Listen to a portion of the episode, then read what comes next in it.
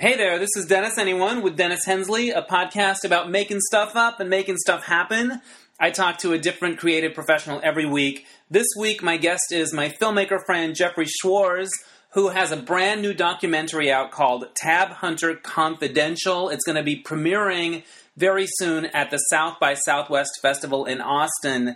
Um, Jeffrey's other films include Wrangler, Anatomy of an Icon, about Jack Wrangler, the porn star. I Am Divine, amazing. Vito, about Vito Russo, and his first feature documentary was Spine Tingler, the William Castle story about that amazing filmmaker. Jeffrey's so good at what he does.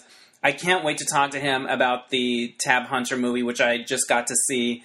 Uh, but first, a little bit of housekeeping. I want to thank the following people who uh, kicked in a little money to my tip jar, my virtual tip jar, which helps me keep the podcast free. Eric Pumala, Warren Dunford, Deborah Ebley. If I said that right, Ebley, I hope I did. I hope I didn't mangle your names after you were so generous. But thank you so much for kicking in, and uh, it really does make a difference and pays for web hosting and things like that, different expenses. So thank you. Um, if you want to do what they did, you can do that at dennisanyone.net. There's a little virtual tip jar there. And while you're there, you can also sign up for my monthly newsletter. You can buy merch like my novels, and uh, I have a DVD of short films, a CD of music. Um, and you can also see pictures that go with some of the podcasts that we do. There's lots of fun stuff you can do at dennisanyone.net. And you can take my audience poll. Um, I'm very envious because two of my friends in the podcast universe, uh, Dave White and Alonso Duralde of Linoleum Knife, just scored a sponsor I read on Facebook, audible.com. So I'm like, okay, we gotta we gotta get that audience poll uh, finished, and we gotta get into the real sponsorship game. So congrats to them, and you should check out their podcast if you haven't already. All right, enough of that.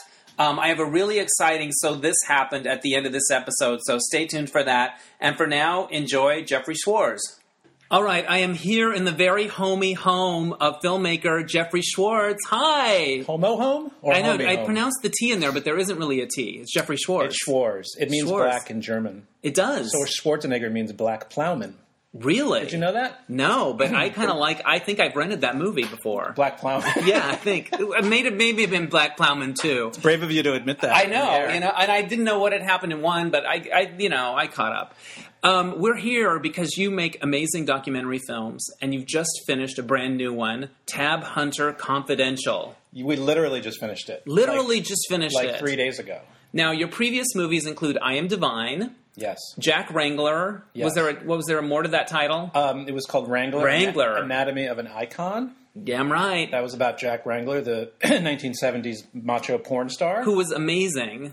He was amazing. He was uh, a he he kind of invented himself as Jack Yeah. Wrangler. He was a scrawny little kid who grew up in Beverly Hills, and his dad was in the movie business. He was partners with Stanley Kramer, so he grew up in that environment. All his friends, when he was a kid, were the, the sons and daughters of movie stars, and he kind of wanted to be an actor. And but it wasn't really going anywhere for him. So he was living in West Hollywood, and he just saw what was happening around him. You know, this was the, the sexual revolution was happening, Right. gay liberation was happening, and he kind of clicked into it. And he started. He was bartending in WeHo, and then he got an opportunity to to dance in WeHo, and he couldn't didn't know how to dance. So Right. he kind of invented this macho character, the Yeah. Jack Wrangler character, the butch character, Who's awesome. who was everything that he wasn't. You know, so Yeah. he he just wanted to um, he wanted to promote himself. So he he decided this is going to be the best way to go. So he went to the gym and he pumped himself up and he and he deepened his voice and he started wearing flannel and he was suddenly he was Jack Wrangler. And then the movies came and he started Yeah. he became a, a huge gay porn star. Yes, he was awesome. I know we went off on a Wrangler tangent, but I Yeah, love that movie. You also made. Spine Tingler. So what, Tingler, the William Castle story about that amazing filmmaker William Castle who did all the fun gimmick things with the horror things, and Vito about Vito Russo. Yeah, What was it? What was the full title of that? That was just called Vito. Vito. We weren't sure what to call it for the longest time. Originally, it was just going to be called Activist, which I think about now and like, what a horrible title that would like. Who's going to want to see a movie called Activist? I know. And it was actually um, Sheila Nevins at HBO who said you, you can't call it that. Yeah. because no one's going to want to see it. So Yeah. then I don't know where the idea came from. Just call it Vito. Yeah. that's what it's about. Because how many vetoes? Like he's Vito. Like there's Vito. not a million vetoes. well, we had to go and do a title search on it. Oh yeah. and there were actually a couple of other things called Vito, but you can use the title if it doesn't have anything to do subject matter wise with the other existing Okay. titles. I, that's the way I understand it. Yeah. So, um, yeah, Vito. So I watched Tab Hunter Confidential last night. You're one of the first. You sent me the it. link. It's so you're you're fantastic at what you do. You're the best at what you do. It, it's terrific. Thank you. You're so good at what you do, and I have a lot of questions about that. I, as I was watching it, I made little notes into a tape recorder, and then I wrote them on here, and I kept going. I would say, "Holy shit, holy shit, something, holy a- shit, something." There were a few holy shit. There were a number you? of holy shits, and I'll bring, Oh. I'll bring them up. But let's Oh. start with this. How did you first come to decide to work on that project? on the Tab Hunter project. Yes. I, I knew who he was, and I think probably the first time I, I heard of Tab was through watching um, Polyester, Mm-hmm. because Tab starred opposite Divine in this movie Polyester, which probably a lot of people have seen, and I didn't really know who he was. I think I remember my mom talking about him because she that she was she grew up in that era of Tab Hunter and Sal Mineo and you know all these these Right. horrible boys in movies. You would. He's the name that you would hear in other movies. Like, who do you think you are, Tab Hunter? Or like you would. He's like a Troy Donahue Tab Hunter. You would hear them referenced, but you didn't quite know what they were. At least for our generation. Yeah, I, and and I came into the party late, seeing Yeah. it in polyester, which by the time I saw it, that movie was already you know ten Right. years old or something. So then um, I remember uh, living in San Francisco and, and shopping at thrift shops, and I, I found one of Tab's record albums at a thrift shop in San Francisco in probably the early '90s. Right. And flipping through the records, then I also found an album by Anthony Perkins, and I knew somehow I knew that they were were boyfriends, secret boyfriends. So I bought both of the albums, and I put them And then up you would make them make out. well, I put them up on my wall. There's like perfect bathroom art. Yeah. I've had them in various bathrooms since the early '90s on my wall. And so Tab, I look at I look at him every day. Tab Right. and Tony too. And um, but you you didn't know that much about their work, but you knew that they were a couple. I knew just through the grapevine that Right. there were rumors about them. And Right. then Tab uh, wrote a book called Tab Hunter Confidential in Yeah. the mid 2000s, and then he finally came out about everything because Right. there were so many rumors and stories, and who knows what's true and what isn't. So Tab Right. decided he's going to tell the, the real. He's going to set the record straight. Love the book, love the book, and then making um, I Am Divine. Of course, we wanted to interview Tab Yeah. for that film to talk about what it was like to work with Divine, and that's how I actually met him through his partner Alan Glasser, who's sort of the gatekeeper to everything Tab Hunter. So both Alan and Tab are in I Am Divine, and then um, I re- ran into a friend of mine at a New Year's party named Neil Koenigsberg. And I was telling him about how I just interviewed Tab for this movie, and he said, "Oh," and I said to, to Neil, "Wouldn't it be great to do a doc on Tab?" And Neil said, "Well, as a matter of fact, we've been thinking about that because Neil was friends with Alan and Tab. Right. They were already thinking about a documentary, and they were looking for somebody to make it. So it, it, it was literally just like running into a, a mutual friend at a New Year's party six years ago, uh, and that's how it all sort of came together. And we we spent you know a couple years doing what you do with any project, going to meetings and and not hearing from the- various uh, networks or other entities. And we just decided we're just going to make it ourselves after a couple of years, which is like the theme to all of these movies: to just make it yourself, just Right. just green light your own. and every at the end of Projects. every one, you're like, I'm not going to do that again next time, and then you do it. We've had this same same conversation probably 57 times. we can't. times. I do, and I have the same equivalent of whatever it is in my life. It's either you want to do the thing. Well, with Tab, you know, we, we did go around and with literally with Tab Hunter at these meetings, and everyone loved the idea and loved the project, but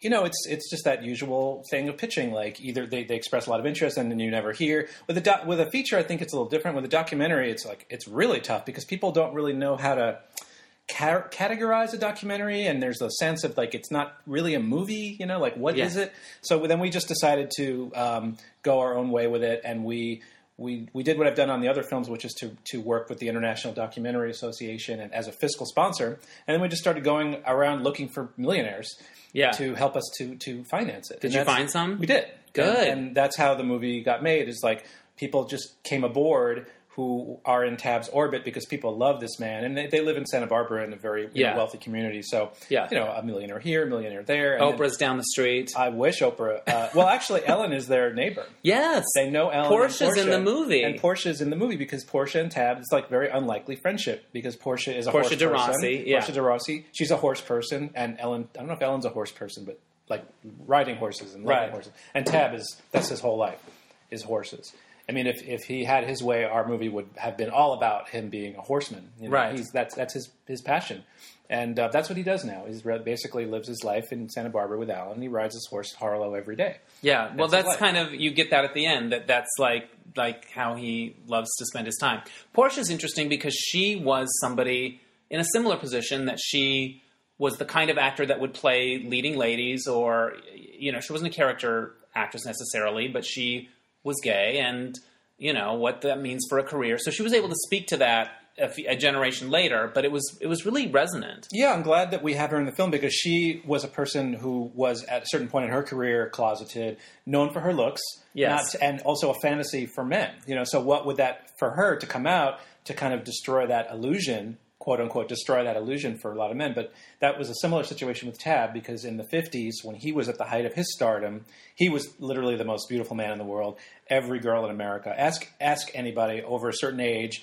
who grew up with him, he was the fantasy figure. And he was the all American boy. He was the perfect specimen of masculinity. And he was that was a character that he was Right. playing. But it, it- the fascinating thing about that is that his agent was Henry Willson, who was known for creating these stars. Right. So his Who had he done before? uh, his big client was Rock Hudson. Right. So he would find these guys, he would groom them, he would give them a new name. So he was the one, Henry Willson was the one who gave Rock Hudson his name. He gave, I hit, I hit your mic. it's okay. He was the one who gave Tab Hunter his name Yeah. and was the one who, who, who made him a star, really. Right. And um, he was a gay man himself, of course. Interesting. You know, so the, the ultimate paragons of American masculinity, Rock Hudson, Tab Hunter, a bunch of other guys too, Guy Madison, uh, invented by a gay man. Do you think that because some of these guys were gay, that they subconsciously connected in a way? In other words, women felt safe around them, or some? Was there a subtle thing of like, oh, I can I can daydream about him because he's a sweetheart or something? in the 50s I, I don't know that they were that they were thinking about the gay thing but there obviously was something about tab that was that was safe sen- a sensitive side, sensitive to it, yeah. safe he and and this was the 50s so he was he did personify a certain type of um naivete also uh, about You could uh, take him home to people. mother. and he that that was and all the women all the young girls loved him and their mothers loved him too because he was safe and he was the perfect guy, guy that you could take home to meet Right. your mother and he and we interview people in the film who dated tab at the time like debbie reynolds and Right. and uh, people like that um, and they loved him because as debbie says in the movie like he you know i felt safe with him because he, he was never trying to come on to me Right. and they didn't know it was because he was gay although one of them did Right. um, most of them had no clue i mean it was a complete I- one of the reasons i wanted to make the movie is to kind of get back into that mindset of the 1950s where of course there were gay people everywhere but no one ever talked about it so Right. how did you navigate that public private Right. thing and um, of course all the women loved tab and, and he but he never he played the game but he never went to the extent of um, He never got married. marrying a woman for publicity like Rock Hudson did. I mean, he, Yeah. he thought about it, and we talk about that in the film. Yeah, there's a French that. actress that he has a wonderful connection with. Yeah, I a- think that was a holy shit moment. I went, holy shit, French lady. That was a holy shit moment for us too. That that she was first of all still around and She and said her. yes to do it. Yeah. yeah. And they had a real connection, even though they didn't speak the same language. they uh, yeah. This was Tab's co-star in a movie he did called Lafayette Escadrille. Yeah. That Clint Eastwood is in also actually. But he they were they were a screen couple. She didn't speak any English literally at all. She was a, a French starlet. Right. She got cast in the movie. She did all her lines phonetically. And they communicated, but not through language. They communicated with their eyes and Their beauty. and their beauty, and they were gorgeous. And there's pictures of them together. They were a perfect couple. And he did think about. Um, I mean, they were romantically involved. Yeah. in, in, a, in a sense. Um, but you, was it you know was it physical? I don't know. That's the one thing that he wouldn't answer. really, in yeah. all your interviewing, he I wouldn't answer that. Yeah, and I, I respect that because Sure. he's very protective of of, Yeah. um, of her and, and their their relationship. But you felt like if he was ever going to marry anyone, it would have been her. Yeah, he said that. And, Yeah. But he was also dating Tony Perkins at the same time. Yeah. So there's obviously there was tension there. Did you tell him about your um, album covers? He's seen the album covers. Oh, yeah. wow. Yeah, they're you can look at them. They're I want to see. We'll take a picture and post it on the podcast. They're in the bathroom right now. Yeah. At one point in the movie, Tab says something like, "It makes me uncomfortable when people carry on," meaning about his looks or whatever. And I thought, "You're fucked then, because you're gorgeous, and everyone's going to carry on every second. It's the biology is destiny thing with Yeah. Tad, certainly, because if you look at him, even when he was a kid, beautiful kid, uh, we interviewed someone who went to junior high with him, and he couldn't walk down the hall of junior high without girls literally going insane. So, of course, he was going to be a movie star, and I don't think a lot of people were surprised when he did end up becoming a movie star. But that he had to overcome his looks because people happens to a lot of beautiful actors and actresses they don't think there's anything there they don't think there's anything under the surface Yeah. and he really had to fight and prove that he was an actor Yeah. you know and he had to get he had to c- come to that conclusion himself where he was he was terrible if you see clips in the film of him some of his early work he was really really bad How did he get better? Did he study? he worked. Yeah. he worked. I mean, we he did um, Our Town. There's a whole sequence in the Yeah. film of him doing Our Town, and the actress he played opposite uh, didn't want to work with him because he was a pretty boy. He was just a pinup guy. Yeah. but he worked, and she's sort of like the Obi Wan in the in the movie. She's the one who who brings him in and and and works with him and, and gives him confidence. And then after he does Our Town, this play, that's when he felt like, okay, I want to do this. I don't want to just be a, a, a pinup. I want to be an actor. Yeah, if I'm going to do it, I want to make it real. And he did. How I was, I was trying to get a feel for how ambitious he was because a lot of things just happened to him, and then he also seemed to like sort of reinvent himself and, and do different things to keep it going. I don't know if ambition. It's interesting because he's not one of those actors who like I must do this or I'm gonna I'm, I'll Right. die. You know, it's like a lot of things did kind of happen to him, and he had to navigate that. And he was literally plucked from obscurity. He was he was shoveling shit at a, at, at, you know at a, at a horse ranch. Literally, when, Yeah. when somebody saw him, his his good friend Dick Clayton, who became his agent later, Right. after Henry Willson, like just saw him and said, "Did you ever think about being in the movies?" And Ta- it never really even had occurred to him. And I think he would have been very happy working in the horse world all his life, working in stables. But he was so good at so many things. He wasn't just a, a beautiful guy and a great actor, but he was a, a champion horseman. He was a champion ice skater. Yeah, I wrote, "Holy shit, he Yeah. can skate! He could do anything. He, He, could like, ice skate like a like a full on figure skater." Was that ever in a movie? Did he ever use that in a movie? he did um, he did a TV show called Hans Brinker and the Silver Skates Yeah, on TV, a good. live TV, and he got to sing and skate and, and act at the same time. But yeah, he was, it's amazing, like looking at all the things that he has achieved in his life. Classic overachieving closeted gay guy. I think, Yeah. you know, this way I see Wants it. to be the so- perfect so, boy. So many people just yeah, so many of us just want to be perfect and be good at everything. And he- Yeah. he, actually was good at everything. I wrote Sophia Loren, holy shit. Because them two together, because they were such opposites in terms of their coloring and their thing, and they're but they're both so beautiful together. Yeah, they did a movie together called That Kind of Woman, which is not very known. Not, not Yeah. a lot of people have seen it, but if you ever get a chance to see that movie, it's on Turner Classic Movies all the time. That's the thing with Tab's movies. Like, he doesn't, I guess probably Damn Yankees and Polyester might be Yeah. his most famous movies, but none of them are like considered, you know, like a James Dean movie that's like, oh, this is a classic movie. Right. And I wish, I hope this movie reintroduces. It made me want to walk, go back and look at some of them for sure. Also, a movie like Gunman's Walk, which he did, which Yeah. is a western, and he played a bad guy in that, and totally redefined his screen image. You know, he's he's terrific in so many films. So that's that's what I'm excited to see about this film. Like people might get invested in knowing more about him and seeing his work, and that's what's important to Tab himself personally. Yeah. you know, because he he only had about ten years there where he did all this stuff, and then it Right. was over. And then it's like a lot of the movie is what happens after yeah, nobody's chasing you down the street anymore. And you yeah. can't, and when you can't get a job. Yeah, when people when people quit carrying on. Right. Um, how many sit down interviews did you do with him?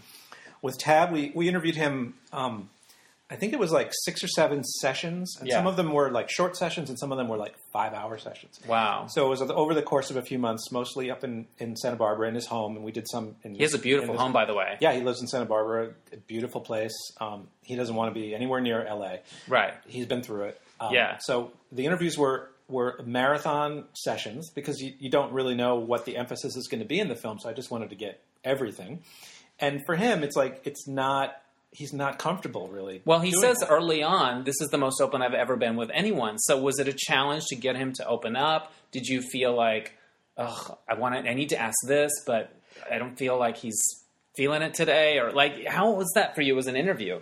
It was challenging because I think if he hadn't written the book, it would have been a lot more challenging because he's Right. been out of the closet since Right. the book came out. So he's sort of that that was his trial by by fire, and that was not easy for him, I'm sure. But now it's it's so it was a little easier for him to talk about it, but he's still not comfortable talking about it. Yes, he's openly gay, but it's not. He was he's from a completely different world, a different generation, and there are just certain things you don't talk about. Yeah. So I kept going there and trying to go there, and he would actually say to me a lot of the times, "It's none of your business," in a kind of half joking way, Right. You know, or he'd say, "You know, you're going into an area I'm not comfortable with, but I just, you know, you just keep going, Yeah. and keep going, and then make him comfortable." And it is called Tab Hunter Confidential, and you, Yeah. you know, the whole point of it is you really want to get to know who he was and what his struggles were, and how he came out the other side as a happy, healthy survivor. Yeah. So yeah, it certainly was a challenge, and there were some pla- places like Etchika Choureau and wanting to know, you know, some more That's the French details. That's yeah, and he yeah, and he he he was not comfortable Yeah. because he's very protective Yeah. of of the women that in his life, you know, which I re- I totally respect that. So.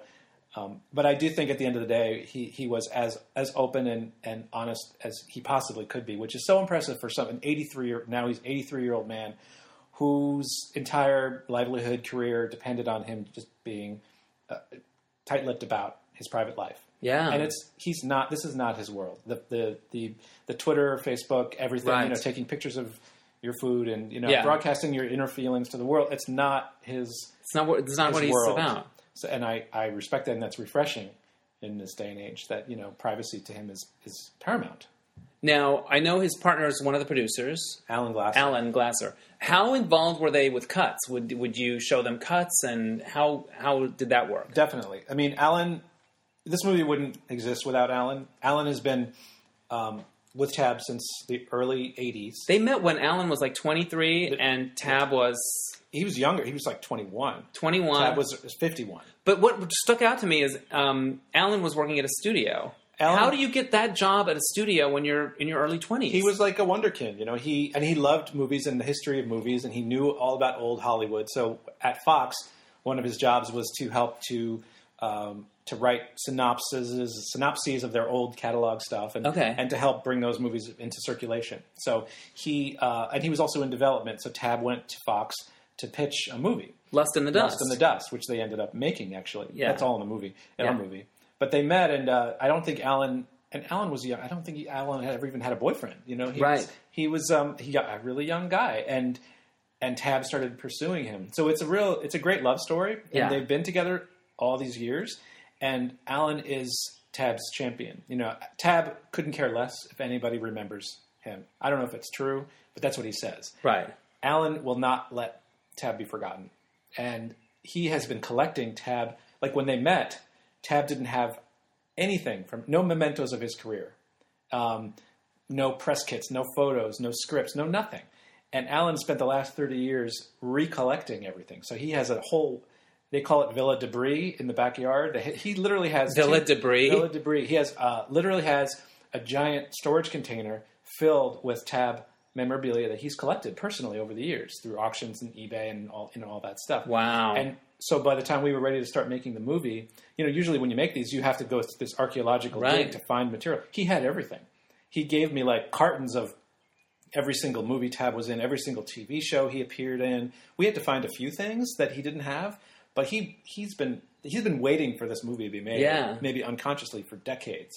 So um, Alan, yeah, I, he we, this movie would not be in the world if it wasn't for him. what surprised you most about Tab? Um, what surprised me most about Tab um, was the fact that he still maintains this sense of propriety. That you know, you think like, okay, well, okay, he's eighty three. Um, there's still there's still like a shyness and a humbleness about him that I was surprised by because a lot of stars like you'd think that um, They don't give they a don't fuck care anymore. Yeah. And but the thing about talking about his private life, it was like he was reopening this this um, these feelings that he hadn't thought about in a long, long time. So I was surprised at how diff- I, I guess I was surprised at how difficult it was for him, and how and I was really touched that he shared himself with with me, but not but with the world. You know, talking about can you imagine being on camera and, and talking about a boyfriend you had when you were 20 years old, you know, Right. and reopening that, or having your ex boyfriend be interviewed about you. yeah. like we interviewed Neil Norlag, who was his partner for like seven years or so, Right. in a in a in the '60s, you know. So like, I, I don't know. I, I was I was surprised and um, and I don't feel really grateful to him. Yeah. because he he he let us in Did you ever bicker about anything? Did you ever disagree about anything? with Tab. Yeah. Or either of them. I mean, it's a process, and there are things Yeah. in the movie that we had conversations with, like you Sure. do with any producer. The funny thing, though, is like I was saying that the horses are so important to Tab. One of the things that was the most important to Tab was like which photos we use of him on which horse and what his seat was like on the horse. Right. I wouldn't know what a proper seat is on a horse, but we had footage of him winning some um, horse uh, competition recently, and I had a shot in there of him, which I thought was great. He looked great. He looked like just heroic on this Yeah. horse. He hated the shot because his seat was wrong. Right, that's not he's the right shot gotta- for yeah, that race." Exactly. You got to go like seven seconds before when I'm coming around that corner. My that's the one I want. So that's what's in the movie. Wow. So that was the kinds of things that were important to him, and I, you know. I, I, I have a lot of respect for both of them because they, you know, we start the movie with a very dark thing that happens to Tab where he's arrested Yes. by It- the LAPD. I We- believe I wrote the words "opening is gangbusters." well, that's thank you for that. Um, I'm glad because Tab was like, well, it was nothing. It was just like a party I went to, and, and there was nothing going on. But that could have ruined his life. He was he. This was the time when gay people were being persecuted by the LAPD. It was illegal for gay people to con- congregate. It was per- perversion, Right. And so um, it was called vagrancy and lewd behavior. And then when it was written about later in Confidential, it was like limp-wristed pajama limp part. wristed pajama party. Yeah, he was. You know, he he thought this incident would go away. Yeah. and then years later, after he became a star, uh, it, he was sort of outed in in flowery language in the Scandal magazine, Confidential. So, um, you know, with Tab. He, he tries to downplay everything, but to me that's so dramatic. So we start the movie with that, and I'm just really grateful that they let me make bold choices like that Yes. because um, you know in Tab's mind, oh, it's in the past, it's done. Who really cares? That's his attitude. So, Right. But I, I think it's Well, amazing. something that you do in all of your movies and why it's so important what you do is that you remind us what it was like for gay people at this point in history or whether it was vito's time in history or divine's or like it was a different time and you know with the acceptance growing and we still have a long way to go i think sometimes you forget when you see people hauled off in a in a police van that's and that's like holy shit you know that happened That's I think that's probably why I wanted to make the movie in the first place was really to look at the closet. Right. And what what that was like for gay people in the 50s and especially somebody like Tab who's under a microscope and he's Yeah. living his life in public. But he his relationships that he was having outside of the the glare of the paparazzi and the fan magazines were just as fascinating and romantic as any of the fake stories that were Right. happening. You know, this story with him and Ronnie Robertson, the uh, the famous ice skater that he had a relationship with, or Tony Perkins, just as just as scintillating and interesting as the fake stories. You mentioned Ronnie the skater. There was some incident where Ronnie was competing and they didn't want Tab to even be there, that it would hurt his scores. Something like that's what I got from it. Is that Ron- right? Ronnie Robertson was a, a skater, a champion ice skater, uh, and Tab and him were were, were boyfriends, secret boyfriends, and. Um, you know, Ronnie was going to. I don't want to give away all the stuff in the movie, but Right. Ronnie was going to compete in the World Championships, and he was told not to bring Tab because it would just it would look bad, you know. And and, and People Ronnie- would talk. People would talk, and Ronnie was really defiant and cocky, and he brought Tab to the championships, and I won't tell you what happened. but- But, um, you know, they had to. I, I, I just think people need to understand.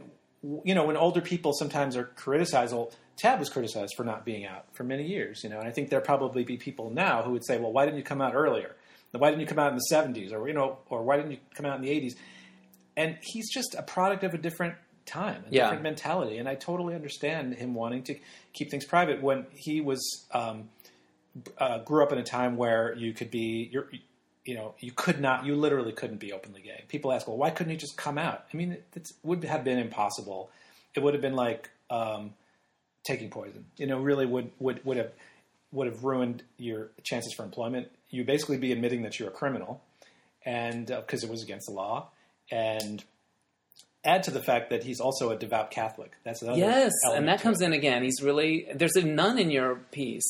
There's a nun in the movie. Yes, I love there's that. a nun in the movie who used to be an actress. There's another movie about her. She Yeah. made a movie with Elvis and Oh, I remember. She was Yeah. playing the festival circuit. That's, that nun. Mother Dolores Hart, who Yeah. was an actress and did photo sessions with Tab and was one of those women who Tab appeared in the in the magazines with. And she has her own story. But yeah, she. One of the things I'm really uh, proud of in the movie is that we do talk about spirituality, and Tab is so full of contradictions. Like he's uh, gay and Catholic, and he's found a way to embrace the spiritual um, what he gets spiritually from the church, but to kind of ignore all the condemnations. Right. But he is, you know, he wears the St. Christopher medal around his neck. He goes to church every single Sunday. He's very seriously devout Catholic. So I, I, I'd like people who are um, in that community to see this film, you know, because that might change their point of view on gay people in some way. You know, that there can be like gay uh, evangelical um, religious people don't own spirituality; they don't Right. own it. And Tab's one of those people that That illustrates that. illustrate that. he lives his life openly, and he's also a devout Catholic. it's interesting because watching this, I've sort of changed my point of view on actors coming out or not coming out. I remember like when Rupert Everett sort of came out and and he thought if, if my career is that fragile, then maybe I don't want it or whatever. And I thought, well, maybe it's not that fragile. And now I think, no, it is that fragile. It really is. Like, and it's not just coming out. Anything can ruin anything. And there was a moment in the movie where Tab made a decision that he later called career suicide, and it wasn't having to do with his sexuality, but he made a decision. And before, when he was talking about making it, I thought he'll be fine. You can do one thing and just Yeah. it'll be over. It can really be over. So I can understand why someone that's been through those kind of ups and downs would be like, "Why throw another log on that fire? Well, gay, I mean, got horses to feed." I, he does, and I I think this is this is probably something that's going to come up as as this film is released. I mean, the question of being out or or not being out. Now, I think people will not necessarily. I'm sure there's this still happens where a gay or lesbian actor will will have you know uh, pseudo romantic relationships just for the press. And that, I think there's probably less of that now. The now the thing is. I just don't talk. I don't about talk about I it. which Yeah, means yeah. they're gay. I mean, Right, you know. right, right. But then you know, and I love people like Jonathan Groff, who's openly gay movie star. But then I see him in American Sniper, and I'm like, oh wait a minute, he that's the guy from Looking. That's the guy who's openly gay. Like, and I'm a gay person, and I think that. So what are what is general? What is the rest Yeah. of America going to think? You know, I was so happy when he popped in, up in that movie because I remember watching that movie. It, was before anyone was talking about it. It was an early screening. It wasn't on, wasn't really being talked about, and I really liked it. I was really like pulled into it, and I I thought it was well made. And but I thought, wow, there's no, there's I'm not in this movie anywhere. I don't need to be, but I'm not. And then Jonathan Groff showed up, and I'm like, I am in here a little bit in a way. I had it was like a, and he had a humanity to him and a sweetness. Like he wasn't trying to butch up or he was just he was just what am I? I don't know. I was happy to see him in there, and I love that scene that he had. I thought that was a great scene too. But then my mind goes to be like, oh, that's a gay character, but it's not a gay character. It's not a gay character. Oh, he might be, but it's not. It's not written that way or Yeah. acted that way or Like, he talked about having kids or anything, Yeah. but it's Ah. just him. But because he's out and because he's open or whatever, it was really heartening. I love when he popped up in that movie. It's different for every actor, and Tab would probably say that. And people have asked him, you know, advice on on being oh, if she should be out or not. And, and his feeling is like it, it's your own. Every actor's different, and Yeah. there's just a lot of gay actors who come like you know they're gay the minute they open their mouth, you know. Right. And there's some that are. I don't know. I, I- don't want to get in trouble like Russell Tovey just did. I yesterday, you know. but uh, I know. I read that whole thing, and I, I see both sides of it. I think he, I don't know. I think he was sort of saying the kind of roles that I'm playing now, I probably wouldn't be playing if I had followed that other path. Not that there's anything good or bad about those other paths, but do, you- do you but know what he I'm saying? taught himself to be butch. Is that what he was saying? That he like he and that somehow that his, that, because his father sort of made him do Yeah. that.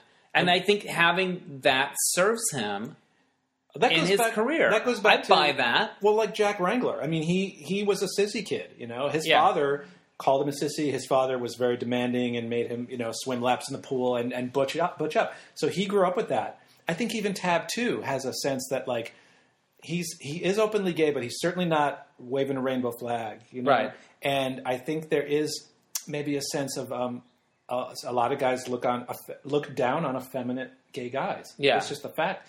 And Tab didn't read gay on screen. You know, there was um, if you look at some of the other uh, actors who we now know are gay, maybe you can see it more. I don't know. Like I never really saw it with Rock Hudson. No, but maybe Um, Sal Mineo. maybe so, or Montgomery Clift. I can kind Yeah. of see it. I can Yeah. kind of, now that we know. But um, I don't know. Every actor's different, but not I every mean- actor's going to be a leading man either. Yeah. Russell Tovey stepped in it for sure, but I in- kind of saw what he was saying. I understand what I. I'm not. I'm. I'm I'm not going to shun him if I see him at Trader Joe's. I'm I- fine. He apologized too. Yeah. No. Of course. Um, Let me see what else I have here. Um, so the Tony per- Perkins they met at the chateau. so much stuff went down at the chateau. I know. Well, Tony, uh, Tony, that's a big uh, part of the movie is Tony Perkins and Tab meeting and having a, a secret relationship, and um, and it was interesting because Tab at that time when they met, he was already a big movie star, and Tony was just he just made one of his first movie, if not his first movie in Hollywood, Yeah. and he was a respected Broadway actor, and kind of Tony saw Tab and wanted that he wanted to be a movie star, and Tab saw Tony and wanted the respect that Tony was getting as an actor, so they that kind of they kind of and they were total opposites, Right. and um, that's all in the movie too. And I'm so glad that's in the in the movie. Um, and and Tony, you know, they went their different paths. I mean, Tab um, is is with, with was with Alan for many many years. Tony got married to a woman. Yeah, and had kids. and had kids, and was a great dad and had a great family life. But we know now also struggled with his sexuality. I don't think it's any secret. I mean, he he went to therapy to try to overcome being gay, like a lot of people did, um, and he did not accept that part of himself. And Tab, you know, for however he did it, he he found peace with, Right. with his identity. He reconciled. He it. He, had it. integrity. And um, not that. Tony didn't, you know, because like we wanted to be very sensitive about that in the film, and we do acknowledge what happened later to Tony and being married and having a family life, and and Tab didn't go down that road, but we didn't want to like. This is the way to be, and this yeah, is we, not the way we to be. really didn't want Yeah. to say one was better than the other, but I just find it fascinating that there these two men. I just wish Tony was was still here. I, I would love to have um, seen what would have happened to Tony many years later. You know? Yes. When you start a documentary, what's the first thing you do? Um, that is, pro- I don't know. It probably starts like 20 years ago somehow. Yeah. It starts with an You go obsession. through to a thrift shop. it somewhere. start, yeah, it starts with an obsession. All of these movies start started with with an obsession. You know, with, in the case of Vito, I was coming out, and the first thing I did was read The Celluloid Closet. Right. You know, because that combined my my love of movies with kind of a new uh, excitement about you know finding myself represented on film, and then you know years later working on um, the documentary. That's kind of where it all started. Was just Right. falling in love with Vito, working on the original um, documentary, The Celluloid Closet. Like going to San Francisco. You worked with the you you consulted or you were an assistant. Yeah, what was my your role on that? It was my first job after college. Really, Yeah. I, I was reading in um, the Advocate in the um, early '90s that Rob Epstein and Jeffrey Friedman were going to be making a documentary based on the book. Vito Right. had just passed away, and that was their mission to make the movie. And I just called them. I was living. I just graduated college, and I called Rob and Jeffrey's office and said, "I need to work on this movie. I'll do whatever you want me to do. I'll sweep the floors, whatever." And I ended up moving to San Francisco to work on that movie Wow. and they brought me on first as just an intern, you know, once or twice a week, and then uh, and then it kind of progressed until they got funding for the movie and hired me as an apprentice editor. So I was working the night shift in this building on Dolores Street, right across the street from the the uh, that church that's in Vertigo, mm-hmm. where where Jimmy Stewart goes and looks at the gravestones. That's that's was right opposite their, their office. So I, I got to work on this movie and uh, the night shift and work with Rob and Jeffrey, who I have enormous respect for. And Rob made my favorite documentary, The Times of Harvey Milk, and Right. learned so much from that. And met Arnie Glassman, who was one of the, uh, the co-editor of that film, who became kind of a mentor. And I, I just learned everything about storytelling in documentary form through through, through these guys. And um, and that was you know 20 years ago. And then getting to make the documentary about Vito, it had its roots in that because I was listening to all of Vito's um, audio cassettes of all his interviews he did with people for the book and for his journalism, and then long interviews that Rob and Jeffrey had done with Vito. So I, I got to know this guy who had just passed away just a few months before I got there. Yeah. and his spirit was still in that office, and it was literally something that Rob and Jeffrey promised Vito on their on his deathbed, literally. that they would They make would a movie about They it. would make the film because when Vito was alive, they were trying to get that film off the ground, and they finally um, uh, did make it with HBO. And um, I was so they would make the celluloid closet. they film. would make the Celluloid right, Closet right. film. And, and HBO came on board. They, they did a whole um, fundraising effort in the community, like pre Kickstarter. They Pre-Kickstarter. They sent out uh, through direct mail letters to everybody they possibly could to make donations, and that's how the film got off the ground. And then HBO came on board with the finishing funds. And um, that movie came out. I can't believe it's 20 years ago, 1995. The film came out, and um, that's what led to Vito making Yeah, Vito. I love that. So one of the things I was also thinking about uh, Tab was seeing John Waters pop up and remembering he made those John Waters movies. For somebody that seemed safe in certain areas of his life to say, "Oh, I'm going to go work with John Waters," Well, Tad, and I'm not only just going to work with him, I'm going to really like he got behind Lust. He made Lust in the Dust happen. Like he was the driving force. That marriage of creative people is really intriguing. He to me. made out with Divine in Yeah. polyester. Tab Hunter, who I think that that would have been unthinkable years before, but at that point in his career, this was like probably 1980. They made that movie. It came out in '81.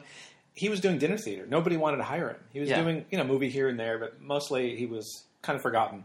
And when when John called him for John, that was like a- major major coup to get Tab Hunter. Of course, And it's the Tab- perfect John Waters casting. It was perfect, and, and John plays with Tab's image, and and I, I think they never discussed it, but I'm sure T- John Waters knew Tab was gay, and to put him opposite Divine playing love scenes was just so perfect, and and Tab treated Divine just with just as much respect and admiration for for his talent as he would a Sophia Loren, you know, and and they have great scenes together, they have great chemistry, and Tab loved the experience, and he was so game for it. That's what game. surprises me a little bit. and he had no idea that, that that's probably the movie that most people, at least of our generation, know Yeah. Tab from. Is from Polyester, which surprised him. I mean, he if you look on Tab's website, that's like the main image. It's Yeah. like him and Damn Yankees and him in Polyester. Yeah.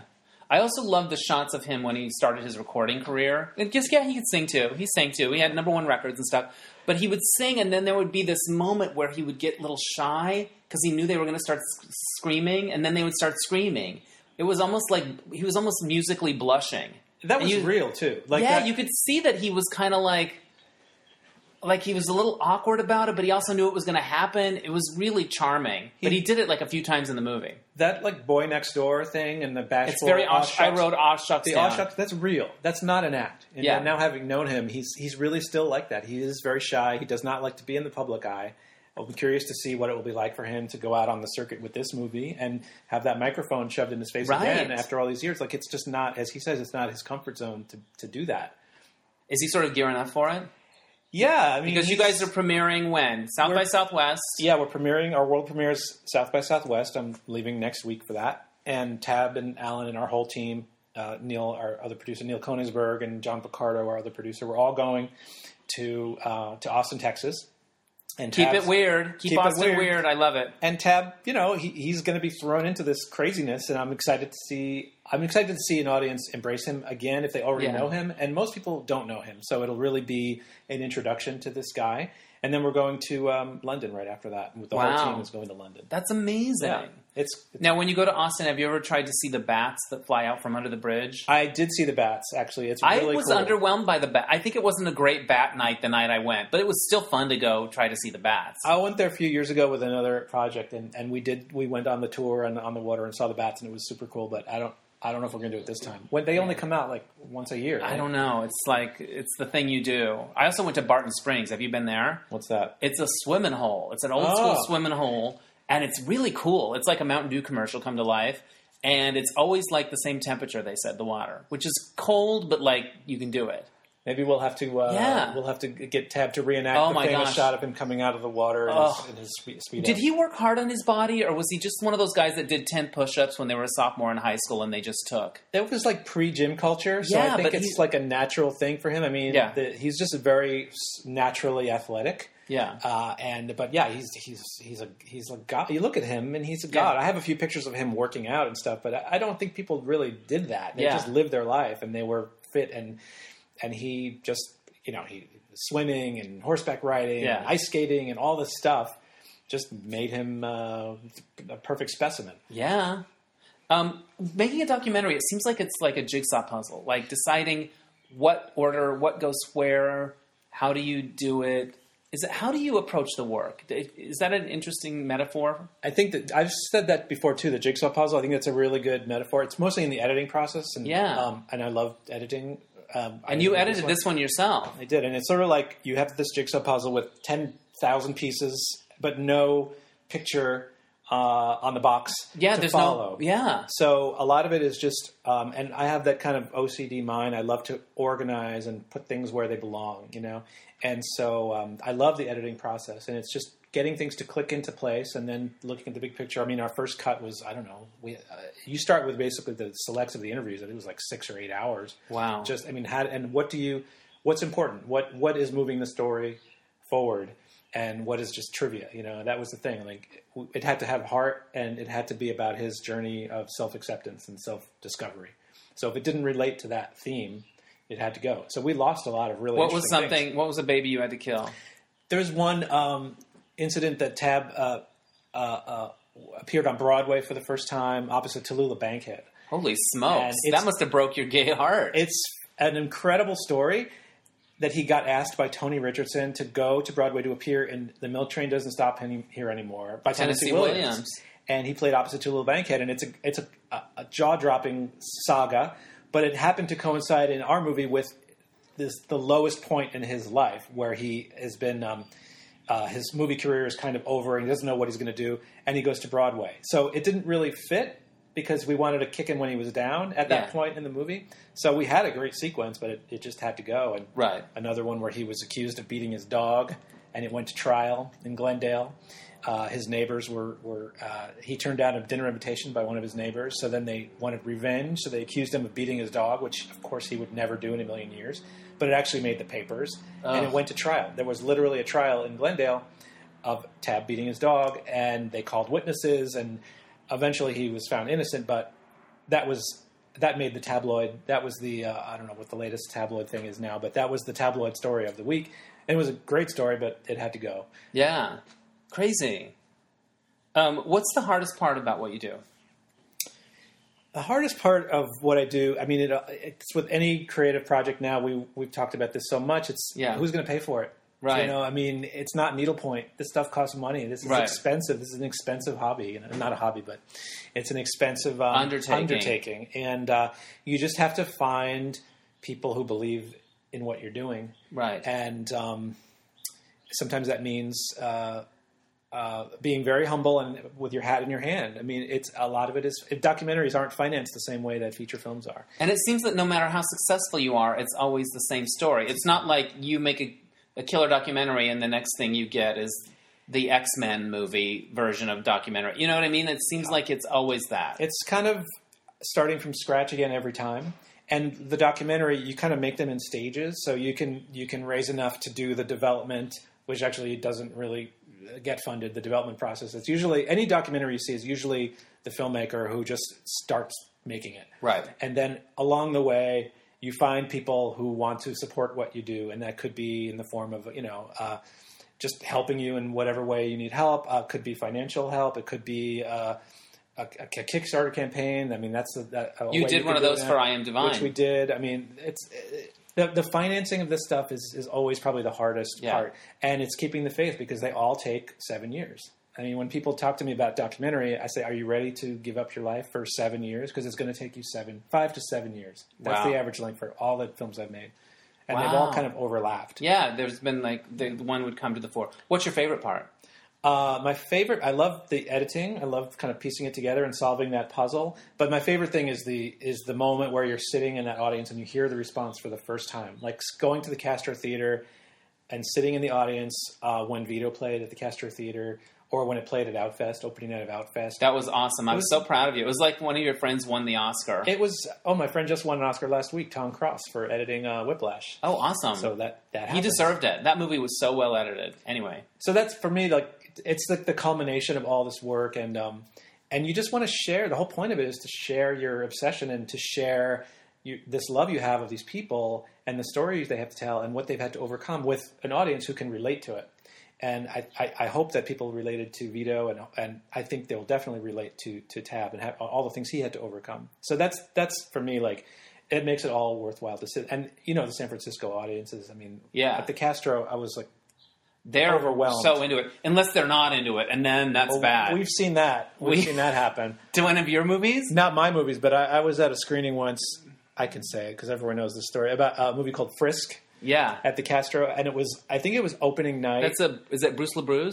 No. um, it was a movie by Todd Verow. And Oh, it was yeah, yeah. based on a Dennis Cooper book. Very dark material. Yeah. uh, not what the people uh, at the Castro on opening night of Frameline wanted to see because it's very dark. People get you know terrible things happen to people, and it's not uh, you know a, a happy-go-lucky movie. Yeah. and. Um, Pretty quickly into the movie, when people realized it was not the movie they wanted to see, they Right. started turning on it.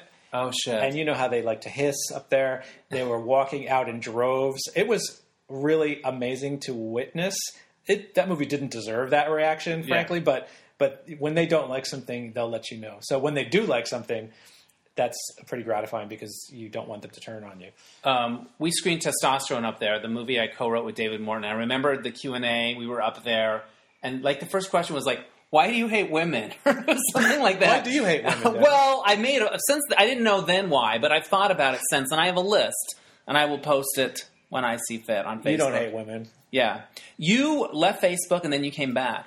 Oh yeah, I did. I, went, I left. You got a you got for- a you got a movie to. Uh, yeah, I mean, I have You mixed feel feelings about it. I can see it. I kind of just wanted after making Divine, I, I was I just wanted to put my head down and, and get to work. Yeah. And you know, Facebook. What did you call it on your last podcast of procrastination? The master Oh, procrastination. master procrastination. Procrastination. Yeah. So for me, you know, it's like we all have this thing where we Yeah. want to just click onto something to waste time. And Yeah. It, that's Facebook is Yeah, evil yeah. in that way. But um, but yeah, yeah, yeah. Well, I got back on there. You're back on. It's okay. That's the way it has to be. All right. What was the biggest coup you had when you were making your movie? What you're like? I can't believe we got. You mean f- for, For Tab? Tab, yeah. I think it was getting Etchika Choureau, his um, co-star in France. Did you go there to France? Um, we- I did it over Skype actually because um, we set So up they- the crew and, yeah. and I had questions and I was I was clicked in on Skype and the, her daughter asked the questions and I was there and I was able to talk to, to Interpret. them. So it just saved us a few thousand dollars to Yeah. do it that way and it looks great and um, it was great because her daughter was able to you know.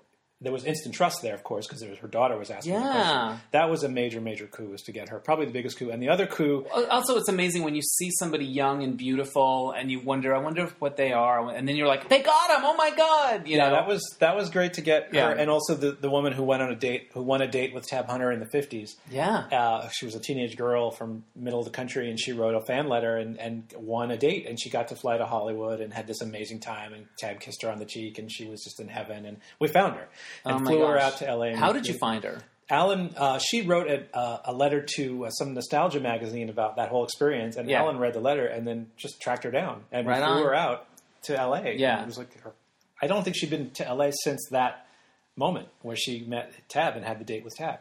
Now you seem to have, you seem to be a, a bit compelled to tell these stories about gay culture and gay history while we still can. Is that is that a fair read? Because there, there's things of like, if I don't tell the story, it's going to probably get lost, and I'm I'm going to do that, and I really admire that. I think that's true. I mean, we uh, you know, we're not taught this stuff in school. We, we Right. never, I never learned about gay liberation in school. I mean, so I felt like, for example, making Vito, that was a way to tell the story of gay liberation from Stonewall through ACT UP through Vito's point of view. So you fall in love with Vito, and you're along on his journey, Right. And he's making history, and he's also um, a witness to history. And so now that film exists, it's in the world, and it's now being distributed to high schools, um, to gay straight alliances across the country by Yeah. Frameline. Frameline has this program called Youth in Motion. So the film now, any gay straight alliance can just call up Frameline Yeah, and they'll get the movie. And that was what we always wanted. We just, we really, especially wanted younger generations to turn on to um, to our history. Uh, so yeah, I, I think that's probably part of the motivation. And I, I, I've just fallen in love with these people. And I was so sad that um, you know when somebody like Leonard Nimoy passes away, and I, I just feel like I wish there Yeah. had been a film about him because there's he's so fascinating and there's so much to talk about. Right. And that's another person that's like known for this one thing, but there's so much more that you that you, you Yeah. you'd want to know. Um, and and that opportunity is, is gone, you know. But Yeah. then we have films like the George Takei film that just came out, and there's so many films where you, you're able to um, to sit down with these people while they still can and and share their life. And I didn't get to do that with Divine, you know, or Yeah. um, uh, or um, William Castle, Jack Wrangler. Thank God I, I was able to interview him and make the film about him because he passed away right after the movie was finished. Wow. He he got to see the um, the last cut of it on literally in, in his hospital bed and on his I hate to say it, but on his deathbed he watched the movie and Wow. he loved it. But by the time we were out on the festival circuit, he was too ill to travel and then he passed away. But that story and Margaret Whiting, his wife, yes, also the singer. away. Yeah, and so they're both gone, but the movie is is Lives still there. on. The movie's still there, so that's really gratifying to me. And in the case of Vito, or any of the films I've made, so many more people now know that story that wouldn't have. And Vito now, part of the motivation of making it also was to kind of put him back on on the in the pantheon of of, of LGBT heroes. Right. And I do see now more references to him in the media and the Vito Russo Award that GLAAD gives out. Like, I don't think a lot of people knew who Vito Russo was. Even the Right. people who got the award Right. didn't necessarily know who he was. And now there's this film that can talk about what an impact that he had. And that feels great. to- I to took my friend Zaid, who's from Jordan, to see your movie at Outfest, and he was just knocked out by it because it's a whole different world, and and it was he was really inspired by it. He wouldn't he, he wouldn't stop talking about what uh, the, that man, how that man affected him, that man's life. the my favorite um, moment for uh, uh, after Vito came out was at that Frameline premiere. There was a kid in the audience who raised his hand at the Q and A, and he was was a young kid. He's probably about seventeen or eighteen, and he was wearing rainbow everything, Right. rainbow shirt, rainbow necklace, rainbow everything. And he said, um, "I'm 17. I just came out. My mother brought me here to introduce me to this community, and." 24 hours ago, I had never heard of Vito Vito Russo, and today I have a new hero. that was the best thing ever, and that was that's what makes it for me. That's what makes it all, all worthwhile, you know. Because uh, and now that um, that this film is being distributed to high schools, that's that's that's really like for me. It's like that's that was the mission, and that has been accomplished. So that's that feels great. What's the coolest thing that you've gotten to experience because of your work? Ending up somewhere or being invited to do something that you would never have thought. I went to Jakarta, Indonesia, Wow. For my first doc called Spine Tingler. It was about a, a 1950s horror movie director named William Castle who Right. directed The Tingler with Vincent Price and House on Haunted Hill, and he produced Rosemary's Baby. And he never got a lot of respect during his lifetime, Right. Because he was making these grade Z kind of movies. But Right. I loved the films. I love William Castle. So the the movie was made and it premiered at um, AFI. And AFI had a program with the State Department. This is during the Bush years, where they were actually sending filmmakers to other countries with their films as sort of a cultural exchange. So instead of bombing people, we would, they would send people out to, you know, with the movies. yeah. and they chose. You were a drone. You were like a fucking a drone. human drone. You were. bringing, uh, Spine Tingler to Jakarta, and they've never heard of William Castle there, but Right. they felt, I guess, that William Castle. What's more American than showmanship right. and hucksterism? Yeah. And Castle was this bombastic, larger than life guy with the big cigar, and he's part of Hollywood history. So they sent me with, and I have a, a Tingler. The Tingler is one of the movies he made, and it's about a monster that lives on your spine. Yeah. And when you're scared, if you don't scream to release your fear, the Tingler feeds on your fear, and he'll he can crack your spine unless Okay. you scream. That's in the movie. So I have an actual replica of the Tingler, which I, I. I think that dude's on Grindr as well. The ting. I think I saw the Tingler, I or hope it might have been Scruff. I don't know. I hope he's on all of those. Um, so I think I brought the Tingler to Jakarta, Indonesia. I met all these great people in Indonesia. They'd never heard of William Castle, but they love horror movies there. Right. And we got to screen the movie there, and I got to uh, proselytize about uh, William Castle, and that was a fantastic experience. And I would never have gone to Jakarta, Indonesia. And the movie was able to open that that up to me, and, and um, Yeah. got this great opportunity to do that. What did, you took a you picked a few pictures uh, questions I picked from your your uh, your deck here. deck of um, fun. Um, what was your worst job you ever had? This is probably the worst job, but it's also kind of the best job. But Right. when I was in college, during um, I had a, a few months off from college. I guess it was a Christmas break or something, and um, I got a job working at Show World in Times Square. Do you know what Show World is? No. it was like the Disneyland of porn in Times Square, pre Giuliani Times Square, and that was a place where they had um, the peep shows and the strippers, and they actually opened a bar called the Big Top Lounge, but they didn't serve any alcohol because they didn't have a license for that, so they just served like apple juice or whatever. And so I was the I got a job working in the bar. I was the only guy working in the bar, and I my job was to be kind of like a barker and yell out at the guys who were jerking off in the peep show booths to come into the bar and and and watch the the strippers at the bar. It was it was really weird, and they all thought I was a narc because I was the only guy working there. And how old were you? It was col- it was in college. It was like Wow. uh, I don't remember how old it was, and I, I think I got the job. I don't remember how, even how I got this job, but it was total. Did your parents know you were working there? Yeah, they did. I felt really. It was like the. It was a day shift too. So these Yeah. were guys on, on a Friday. They would come in with their they had just cashed their paychecks and they were just like blowing their paycheck on sitting with these strippers. It was very interesting. That's a great story. Who knew? How long did you work there? Um, not that long. Okay. Not that long. It was just like um, a couple months probably. All right. Yeah, But yeah. you know what? It's a life lesson. It was a life lesson. All right. What else you got? Who are your teen crushes? Oh wow. Oh, that's easy. okay. Jon-Erik Hexum. Oh, he's on my locker. You know, I got a locker in my room, and a lot of people suggested pictures of Jon-Erik Hexum. Interesting. John Eric Hexum was He died tragically. he died tragically. Well, he was on a show called Voyagers. Yes. which is about a kid, and the kid on the show was probably about the age that I was when I was watching it, and he got to travel around time with this big hunky guy, uh, and they were like best buddies, and he, they did a, like a Roman gladiator episode, and he was like wearing the Roman gladiator outfits, and he did a movie with Joan Collins, yeah. making of a male model, of course. Remember that? I, want to watch. Yeah. and then he died tragically by uh, on the set. Yeah, He put a gun to his head that he thought had blanks in it, Yeah. and it went off, and it, it killed the guy. But it did have blanks, but didn't it wasn't the blank what killed him? The Blank was what killed him. Yeah. So like I, I don't I don't think at the time I knew that was a crush, but now looking back on it, yeah, for that was a sure. crush. Yeah, Jon-Erik Hexum, R.I.P. Wow. Do you have any more? Are those are those your big questions? Those are good ones. I mean, I don't know if we can top the um, I don't They- think you top the stripper story. the stripper story. no, I think we. I think we. Remember when you had a birthday party at that hotel in Palm Springs?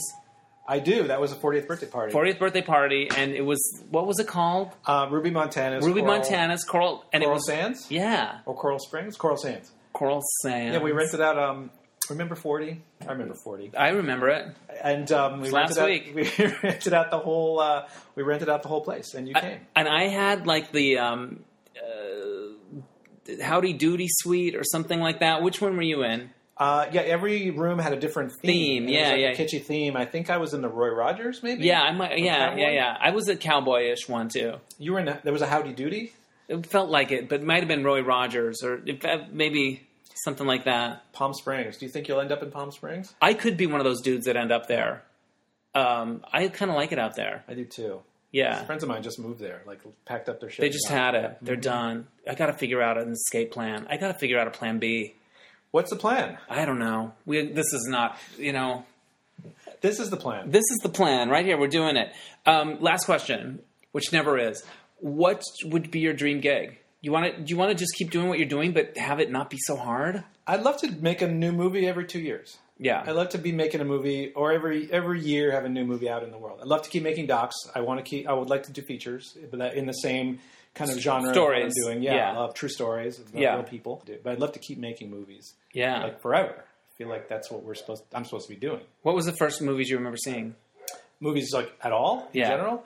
Um, my parents took me to see Network for some That's reason. That's such a good movie. It is, but I was like four, literally. I don't think they, they probably couldn't get a babysitter. So I Yeah. remember, spoiler, I remember Howard Beale getting assassinated with the machine guns. Like Yeah. that's like my first movie memory, vivid movie memory. Wow. Howard Beale getting, and I had no idea what was going on. Most kids, it's Bambi, Bambi's mom dying. we saw those movies too, but that one definitely made an impression. And then Yeah. Young Frankenstein, my dad took took me to see, but he told us it was going to be really scary. And then when we saw it, and I realized that it was hysterically funny and scary, Yeah. that kind of blew my mind. That it Yeah. could be both at the same time. So that's still one of my favorite movies. Was that the one with What Knockers? Why, thank you. Of course, yes. And they just screened that um, at the Academy a few months ago. I love and that Mel Brooks stuff. was there, and Teri Garr was there, and yeah. So Jewish humor, shticky kind of Jewish humor, Mel Brooks, all that stuff. Right. Uh, old Jewish comedians, I love. Um, yeah, but yeah, uh, seeing uh, Howard Beale get assassinated on the big screen uh, w- when I shouldn't have been there. Yeah, That it's made an impression. really amazing. Yeah. Okay, how can people learn about your work, or, or if they're in these different cities where it's playing? How can people learn about uh, Tab Hunter Confidential? There's um, a website, Okay. Powder Confidential, and Nice. dot .com, and Facebook page, of course. And um, we're just starting, so you know you can get in on the action right now. Right on. We just started, you know, doing the whole. Uh, and Tab has a Twitter account, which I don't even think Tab knows what Twitter is, but Right. it's on, Tab's on Twitter, There you and go. it's all happening. That's awesome. Well, congratulations. It's a wonderful movie. I'm so happy that I got to be one of the first people to see it. Not only that, but there's some um, some audio in the movie from you from Mismatch Game. Oh, where would it be? Okay, Uh, so in how many of you movie? I forgot about that. Well, we, we need like uh, we needed some sound for for Vito. We needed a crowd chanting Vito, Vito, Vito for Right. this part of the movie where the ACT UP uh, contingent is, is cheering Vito, who's watching Right. them from a balcony. So we, we did we recorded people chanting Vito at mismatch. You game. brought your little equipment and you came up on stage, and then the panelists like sexually harassed you, as I recall. Every time we've done it, that's happened. But that's if you see if you now see, you know how Tab Hunter feels. Well, if you see that movie, if you see Vito, you'll hear you'll hear it. Yeah. and then and then in I Am Divine, we have a, a section where Divine is being uh, is landing on an airplane and getting off the airplane in San Francisco and meeting the Cockettes and meeting Right. his fans for the first time ever. Right. and we recorded your your audience screaming, "We love you, Divine!" and you can hear William. Actually, Willem? Willem. Oh you my can hear God. Willem in the crowd. It's like you could actually hear his voice saying, "We love you, Divine," and so that's in the movie. Amazing. And in Tab, there's some. Um, What did we do for the- Tab? Was it the press Yelling, stuff? yeah, some paparazzi people Yeah. yelling out Tab and Natalie Wood. Our crowd is very versatile. We can play a myriad of roles. so thanks for the free day ADR. as I love that. I love that every time you come. And we're doing the mismatch game next weekend, the 14th and 15th, folks, if you're in LA. yeah, I love that mismatch game. is makes me so happy every time we go. I'm so glad. It's been I don't know how many times I've been to see that show. But Yeah. it's, it's the best thing ever. Well, Jeffrey Schwartz, I adore you. I love you. I think you're amazing at what you do. And you soldier on. Feeling and it's not mutual. easy. All right. Go check out his website and see his movie. And um, re-embrace the tab. Bring Re- the tab back. Re-embrace Tab and um, watch all this stuff and watch documentaries, people. Because they're love great. them. And I love them. There's so much good work happening right now, and there's so many more places to see them now. Yeah. And you know, you don't even have to get off the couch. You And don't. It's all right there. It's all right there. But get off the couch and go to gay film festivals. I know. What did you think of? Did you see Life Itself, the Roger Ebert doc? I love that movie. I cried like a baby in that movie. I loved Life Itself, and um, that's everything a good doc should be. And Yeah. what, what Ebert said about movies being an empathy machine, Yes. I love that because uh, that's what that's kind of what um, I hope this the work that I do does. Yeah. that you know a um, somebody who feels that they have no connection whatsoever to the life of Vito Russo or or Divine can find something in that story that they relate to, and I love that. I think it's beautiful. I think it's a great note to end on. And uh, keep on doing what you're doing. And um, thank you for being on the podcast. Thanks, Dennis. Bye. My thanks again to Jeffrey Schwartz. You can learn about his films at jeffrey-schwartz.com and all the best to him at South by Southwest. And keep an eye out for Tab Hunter Confidential when it comes your way. All right. So this happened. Okay, I've been wanting to share this news for a very long time, and finally I can. Okay, back in the fall, I submitted a script to this thing called the Writers Access Project, which is put together by the Writers Guild of America, and it's designed to give mid level writers uh, a little boost of uh, exposure uh, in the industry in the hopes of getting more diversity into the writers' rooms. And it's open to people in different diversity categories gays and lesbians. I ticked that box.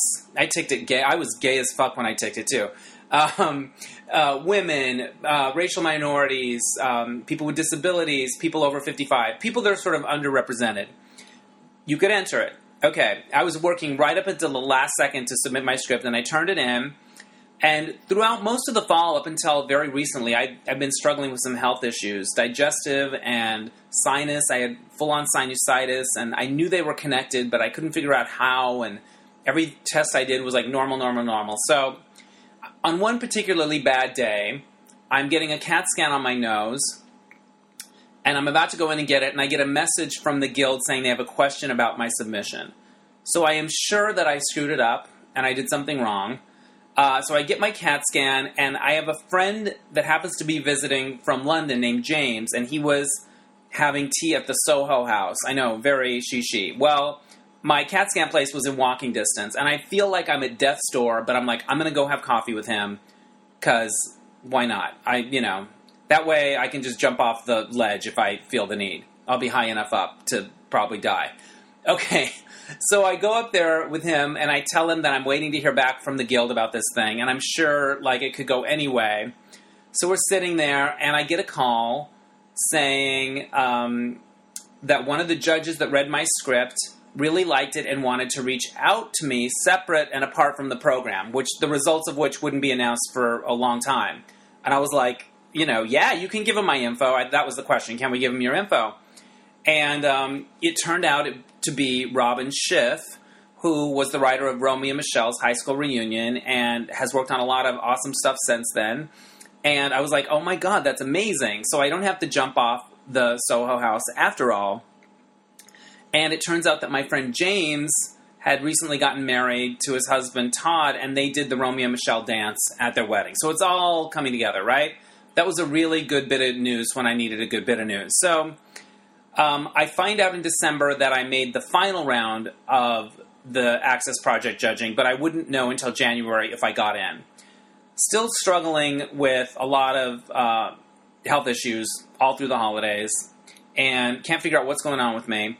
I'm about to get uh, sinus surgery. Like, that's the next step. And the doctor says, let's test you for allergies. Maybe it's allergies. And I'm like, ugh, can't we just do the surgery? I was so ready to just run into that anesthesiologist and just, you know, wake up two years later. Anyway, so I'm like, fine, we're doing the. Um, the allergy test, and so I'm in there, and they're, they, you know, you have your shirt off, and they're doing all the allergens on your back, and I'm talking to the woman about her sinuses and what I've been going through and what she's been going through, and she had a really rough thing, and I'm um, saying, "Gosh, that's so that sounds really rough. I'm so sorry you went through that."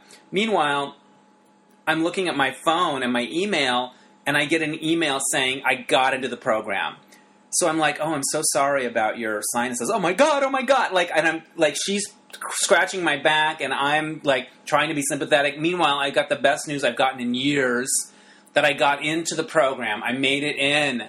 So finally, I was like, um, look, I just have to share some really good news with you. And I told her about it, and she was happy, and I was happy. All right.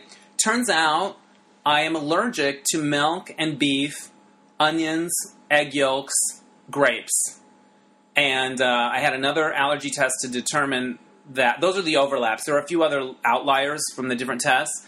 So I've been laying off them for almost a month and doing better. So anyway, I'm not going to die, I don't think. And I got some really good news. So the Writers Access Project, how it worked is there was uh, five seminars led by Glenn Mazzara, who uh, worked on The Walking Dead and Crash and a number of other shows. He's about to do a show called Damien for Lifetime and also Leo Chu and Eric Garcia, who are a writing team, and they do the comedy Supah Ninjas and a bunch of other great projects. And they sort of organize the uh, the panel series, and and you would go there and they would talk to you about how to interview for jobs. And gosh, I learned so much, and it was so amazing. There were a total of eleven writers in the program, and nine of them were drama writers, and only two comedy writers made the cut.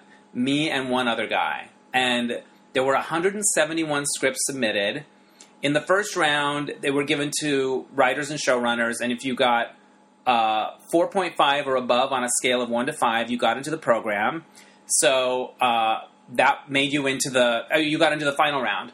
And then in the final round, which they narrowed it down to like 23 or something, the final round, they gave your script to three showrunners and they said, Would you hire this person based on this script? And all the submissions were blind. They didn't know your name, they didn't know your gender, they didn't know if you tick the gay box, they didn't know. And would you hire this writer based on this script? And if you got two out of the three, you got into the program. And I got in. So I'm really proud and honored. And I wasn't able to say anything until the press release went out last week. So now what I'm trying to do is work it as hard as I can to any contacts that I have. The Guild does a really good job of pushing us out to showrunners, anyone with a pilot, um, anyone that judged it, network executives, diversity people, because it came out on the heels of the diversity report in television, which said that in terms of writers in writers' rooms, we're going backwards in terms of different diversity categories. It's not getting better, it's getting worse. So, in addition to putting out that report, they want to say, well, here's a start. Look at these people. We vetted them. So, um, it just went public. I'm doing all I can to make the most of it. Um, so far, I haven't had anybody. Our, our scripts are all posted online. So far, I haven't had anyone read it and reach out to me, but it's very early. Um, they said don't expect like a landslide of activity, but you know, a few inquiries would be nice. My goals are to get a staff writing job on a TV show, to get an agent and a manager, and to ultimately get misadventures on TV. Those are my goals, and uh, we'll see how it goes.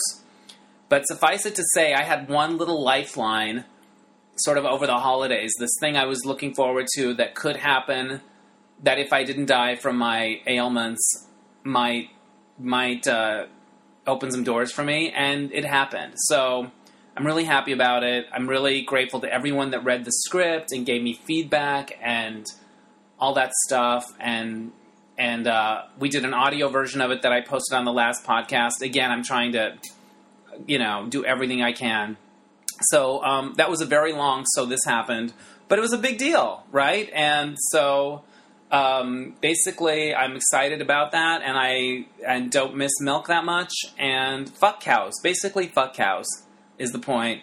And um, that's it. All right, I'm going to wrap it up. I'll keep you posted if any other exciting developments happen.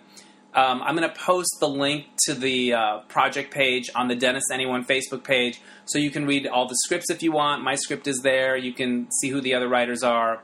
And um, it was awesome. And um, I don't know. The moral of the story is I think for writers out there, just enter stuff where people read your stuff. That's the hardest thing to get anyone to read it.